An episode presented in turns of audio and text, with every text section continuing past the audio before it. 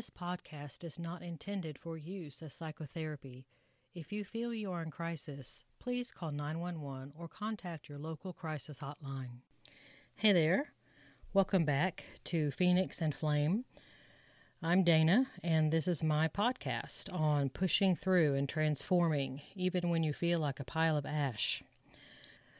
A few weeks ago, I was sitting in church and listening to a song from Hillsong Worship called I Am Who You Say I Am. It's a really very catchy tune, very good song, good lyrics. But of course, the therapist to me starts thinking about that. And I'm thinking about all of the stories that I've heard over the years about people who get really snagged by confusion about who they are and what they're worth. And so I started thinking about, you know, who does define us? Um, I think obviously on some level it starts with our parents. And everybody's parents, I don't care who they are, have got pros and cons. You know, when you're born, you kind of get the grab bag. You don't really know but you know you're going to be born to human beings, so that says something right there. you know, the best parents I've heard of still have still have some issues. They're not perfect. And of course, then there's some people that have have parents who really have pretty significant issues that for some reason or another were never really resolved. And those issues end up impacting their children in fairly significant ways. And then when those children grow up, uh, sometimes I end up seeing them in my office. But here's the thing you know, and like I said, I've heard a lot of stories of some pretty heinous childhoods. But when we get to be adults, we can't really keep blaming our parents for things. Um, it's not that those things disappear. Uh, abusive things absolutely did happen. But I think it's good news that when we reach adulthood, we have the right to question those things and kind of work out those things for ourselves. Like I said, you know, whether you're parent or parents were unimaginably abusive for decades. And I have heard these stories. There are stories I wish I had never heard. Um, but that's not the way life is, is it? Um, and there's people that have parents that just happen to choose happy hour over being the PTA president. Um, you know, you just got all kinds out there. But if we're adults, then we are now responsible for our own self concept. How we perceive ourselves is now our responsibility as an adult. And again, I look at that as good news because how long is it going to work for you or for someone to continuously tell the stories of how well, my mama did this and my daddy did this. And even if it was really bad, even if it lasted for decades, okay, those are really awful things. And if they need to be processed through, because I talk to people sometimes, they went through some really bad stuff and they never really acknowledged it. The best they could do was just try to ignore it and shut it down and hope it just goes away. But that doesn't really work that way. If it did, wouldn't that be cool? if you could just like shut something down and act like it didn't happen and then magically just doesn't affect you anymore, man, that'd be pretty cool. But I, I really haven't seen many situations where that works very well, especially with pretty significant uh, abuses. You know, as as an adult though, we get the right to question things and to define for ourselves what are we worth. Um, that question is not an easy one to answer. It's quite confusing, actually, for people who have been through some pretty harsh times. And maybe not just their parents. Maybe, you know, they went through some harsh times through elementary school and junior high when, when peers and, and, and fellow students can be pretty hardcore uh, in their insults and criticisms and judgments and uh, being very exclusive. It can be pretty hard. Um, and then if someone had a kind of a hard upbringing to begin with, then that piles on and then they're kind of set up. It just goes, it's, it's just like a domino effect because then they start viewing themselves as they're not worthy. And so then they start behaving like they're not worthy and attracting people to them that treat them like they're not worthy. It just goes on and on and on. You know, trying to define who we are to some people might sound like, you know, okay, that's pretty easy. But for most people, they kind of cock their head to the side and they go, Yeah, but Dana, how do we do that? It's kind of like being lost in a dark forest and you need a compass to try to locate true north, to try to find your way out. But let me ask you this What if there was a person, or more than one person, in your life who causes your compass to malfunction?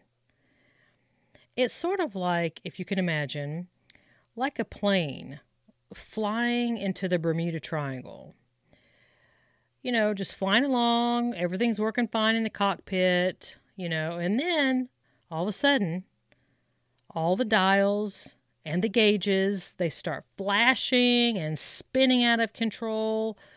So then the plane doesn't have any sense of direction or orientation.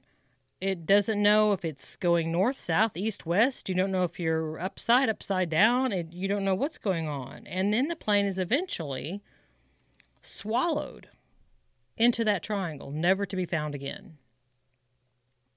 I'm wondering if there's anyone in your life or in the life of someone that you know that is like that, that impacts you that way.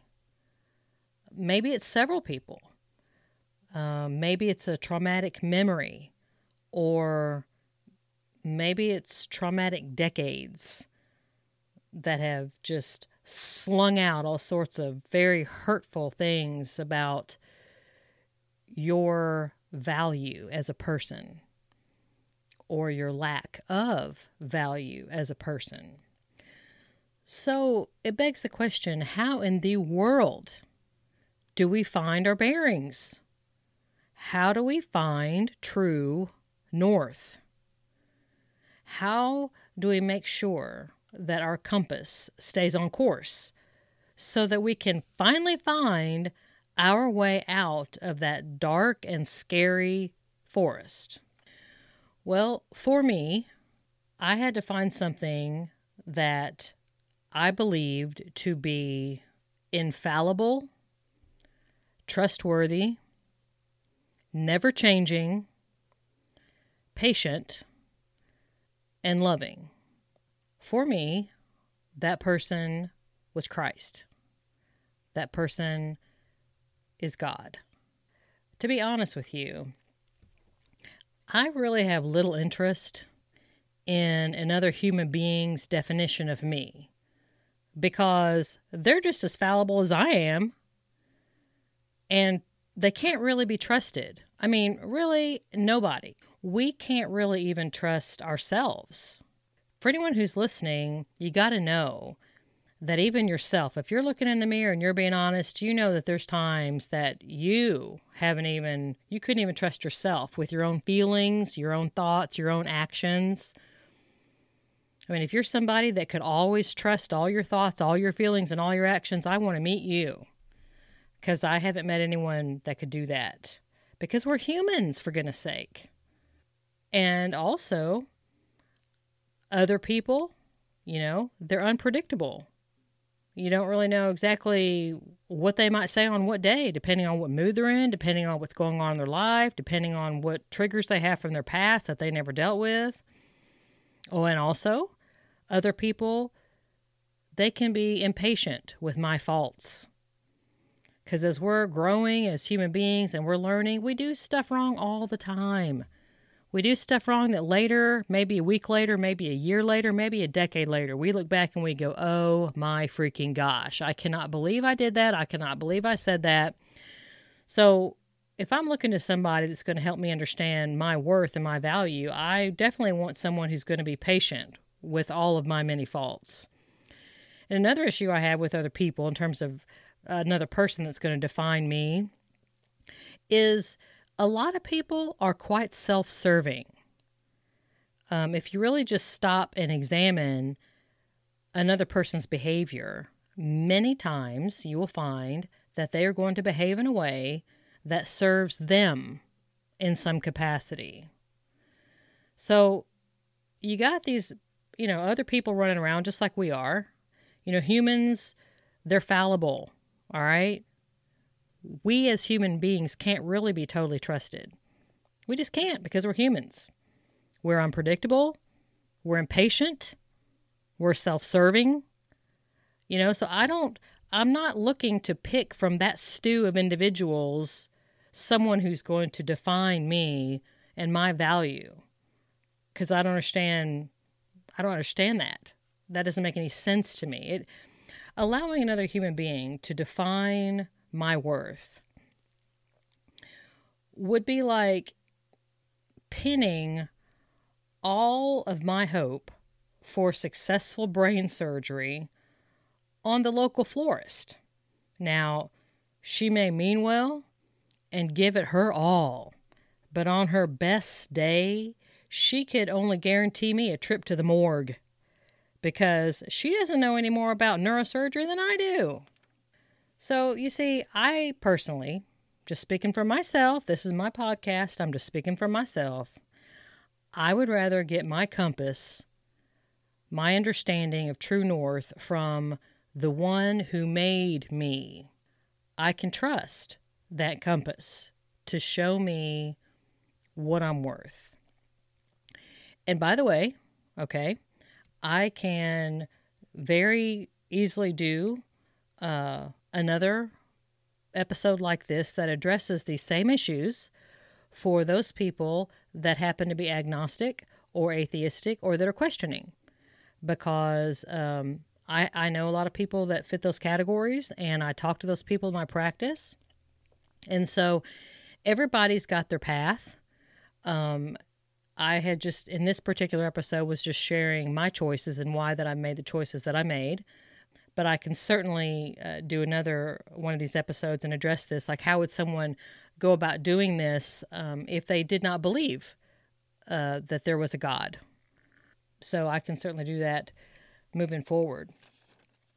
But anyway, that's about all I wanted to chat about today on worth, self worth, um, and those people in your life that uh, might feel like you've been pulled into the Bermuda Triangle as you try to listen to them and try to figure out who you are based on what they're giving you. Anyway, I hope you have a wonderful rest of your day. This is Dana on Phoenix and Flame.